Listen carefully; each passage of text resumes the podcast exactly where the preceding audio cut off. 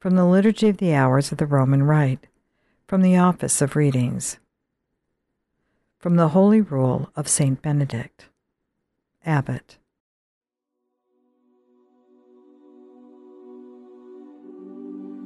Whenever you begin any good work, you should first of all make a most pressing appeal to Christ our Lord to bring it to perfection, that He who has honored us by counting us among His children may never be grieved by our evil deeds.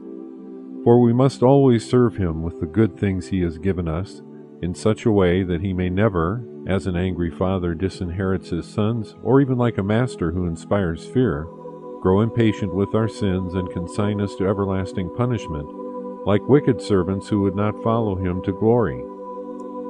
So we should at long last rouse ourselves, prompted by the words of the Scripture now is the time for us to rise from sleep.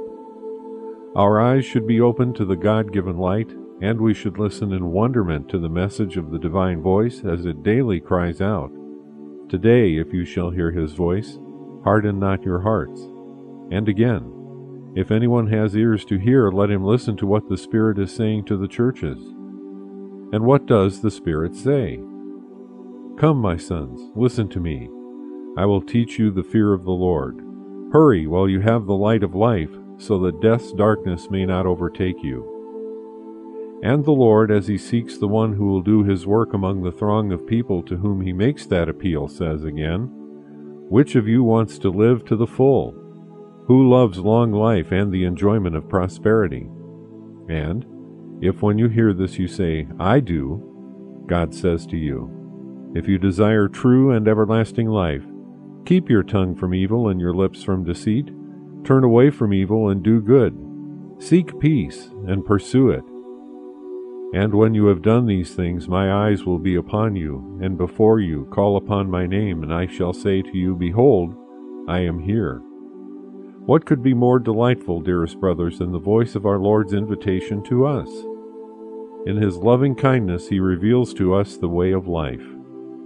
And so, girded with faith and the performance of good works, let us follow in his paths by the guidance of the gospel. Then we shall deserve to see him who has called us into his kingdom.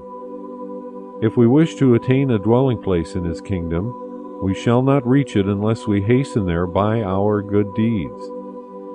Just as there exists an evil fervor, a bitter spirit which divides us from God and leads us to hell, so there is a good fervor which sets us apart from evil inclinations and leads us toward God and eternal life. Monks should put this fervor into practice with an overflowing love. That is, they should surpass each other in mutual esteem, accept their weaknesses, either of body or of behavior, with the utmost patience, and vie with each other in acceding to requests. No one should follow what he considers to be good for himself, but rather what seems good for another. They should display brotherly love in a chaste manner, fear God in a spirit of love, revere their abbot with a genuine and submissive affection. Let them put Christ before all else, and may he lead us all to everlasting life. God our Father, you made the abbot Saint Benedict an outstanding master in the school of divine service. Grant, we pray, that putting nothing before love of you, we may hasten with a loving heart in the way of your commands.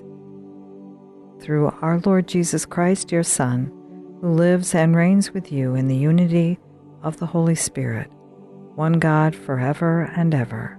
Amen.